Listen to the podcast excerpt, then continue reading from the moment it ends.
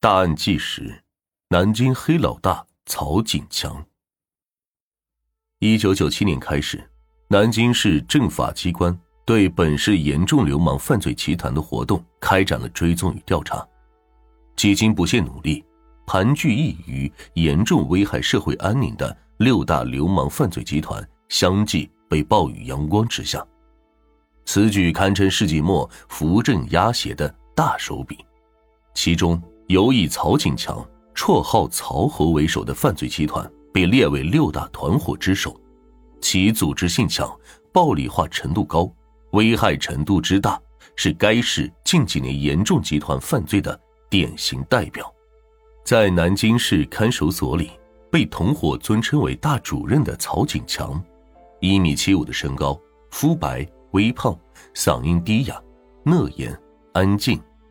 尽管在他的脸上寻不见一丝老大的戾气，然而从1995年到1998年间，建业、白下和秦淮三区发生的重大恶性暴力事件，都多多少少与他有关。曹锦强归案后，其团伙三十三名成员相继被警方抓获，同时追缴小口径步枪四连发猎枪十三支。小混混在战斗中成长，曹锦强经常这般教育手下的孩子。然而，让他至今仍然后悔不迭的，却正是一场打出了太大名气的致命后果的战斗——三幺幺秦淮桥聚众斗殴故意杀人事件。一九九八年三月十一日，乍暖还寒，凌晨一点左右，在暂住地睡觉的曹锦强突然接到该团伙成员。刘玉康，绰号四老板的求救电话。原来，四老板在本市健康路桥头大排档与金陵茶馆老板发生争执，后者叫了数十个人，带着板斧、砍刀，欲摆平争端。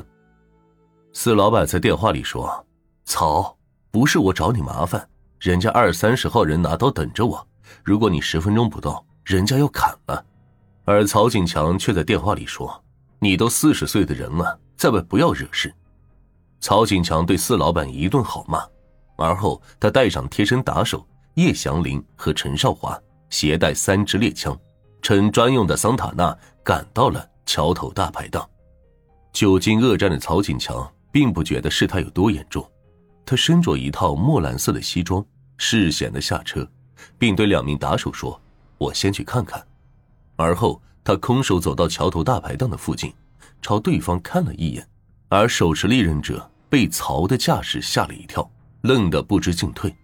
曹锦强回头拿上一支双管猎枪，紧贴裤腿；陈少华和叶祥林也拿上一支五连发滑膛枪，紧随其后。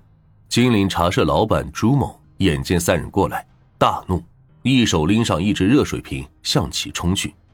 仅距二三步之遥，曹锦强觉得。朱某挺眼熟的，随即抬起左手，用枪指着朱某说：“你不认识我了。”一声枪响，朱某的右肘部中枪，他立即捂住伤口瘫了下去。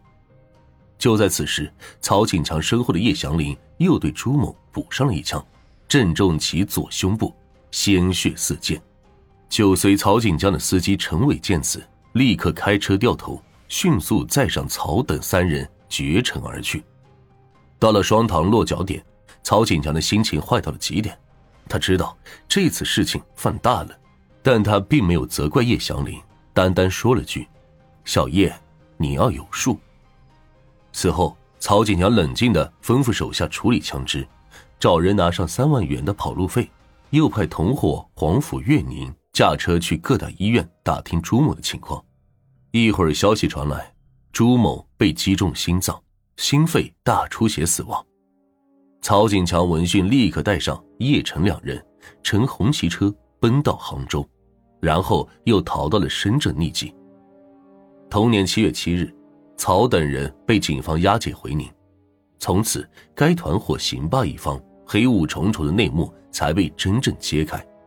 而曹锦强由一名无知少年到一个恶性流氓犯罪集团老大，崎岖的心路历程也就此袒露于世人面前。身为犯罪集团的老大，曹锦强幼时的身材却很瘦小，因此有了瘦猴的绰号。父母对这个儿子极为疼爱，而曹锦强生性要强，时常与比自己大的男孩砸拳斗狠。一九九四年，曹锦强还只是跟在大哥身后混的小胡闹鬼。然而，警方一场打击黑势力行动过后，他的大哥给绳之以法，但曹锦强并未从中得到警示，反而集结了一群兄弟，意欲趁此名震金陵。一九九五年初，魏俊。绰号魏呆子和老母牛在海上世界打了叶祥林，曹锦强闻讯后扬言要给叶出头。六月，老母牛多次打电话向曹挑战，双方约在了三牌楼谈心。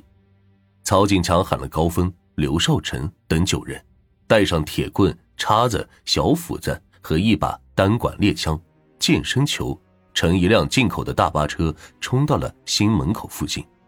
车还未停稳。曹锦强就看到对方竟有二十余人，持铁棍、叉子，乌压压的朝面包车冲来，一阵乱响，面包车给砸出道道伤痕，挡风玻璃也给铁棍捣碎。曹锦强等人立刻红了眼，拿上凶器冲下车。刘少成朝天上开了一枪，曹锦强则紧跟着拿上一把小斧子，带头冲进对方的人群中。长短叉子、长短斧子在头顶上飞舞，健身球在耳边呼啸掠过。曹锦强已顾不上疼痛和恐惧，用手中的小斧子抡成一道风墙。看到这个阵势，人数占优的一方不禁胆寒了，纷纷后退。而老母牛心有不甘，独自冲上去与曹锦强对打，但最终还是被其泼粪般的斧子给吓住了。身上也莫名其妙的留下了数处伤口。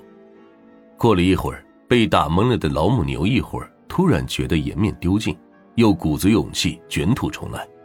曹锦强则毫不客气的又抡一顿板斧，只身将来者逼退。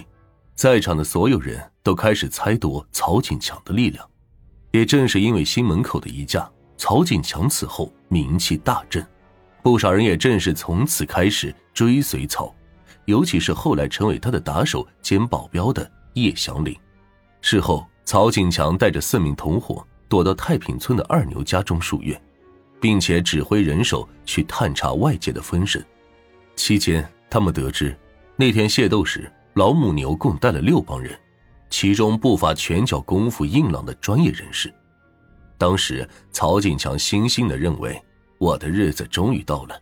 孰料，短短两年后。曹锦强才真正意识到自己犯的是致命错误，徒有其表的名气将他从此送上的正是一条不归路。